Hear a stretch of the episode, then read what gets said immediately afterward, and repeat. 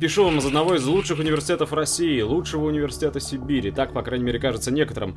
При поступлении было нам обещано образование по классическим программам, формирование фундаментальной подготовки по гуманитарному профилю. Однако вместо этого нам преподносят формирование общих компетенций. Обучение компетенциям идет по программе «Ядро бакалавриата». В рамках этого ядра мы изучаем самые разнообразные сферы человеческого знания, разделенные на модули.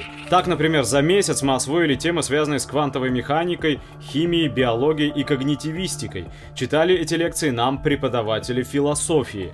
Вместо нормального познания мы получаем информацию в игровой форме. Скажем, в качестве домашнего задания и предаудиторной работы нам предлагается ознакомиться с такими, безусловно, важными и полезными материалами, как очередной выпуск мультсериала «Пин-код. Смешарики» или научно-популярный фильм с участием Стивена Хокинга. Прикрепляю скриншот. Иногда просят просто описать собственную рефлексию по поводу пройденного материала, записать свои мысли. Сокращаются профильные дисциплины, некоторые, такие как латынь и философия, исключены вообще. При предъявлении нами требований изменить ситуацию, при обсуждении этой ситуации, декан лишь говорит, что без этого без того, чему нас учат. Имея лишь диплом бакалавра истории, мы не сумеем трудоустроиться.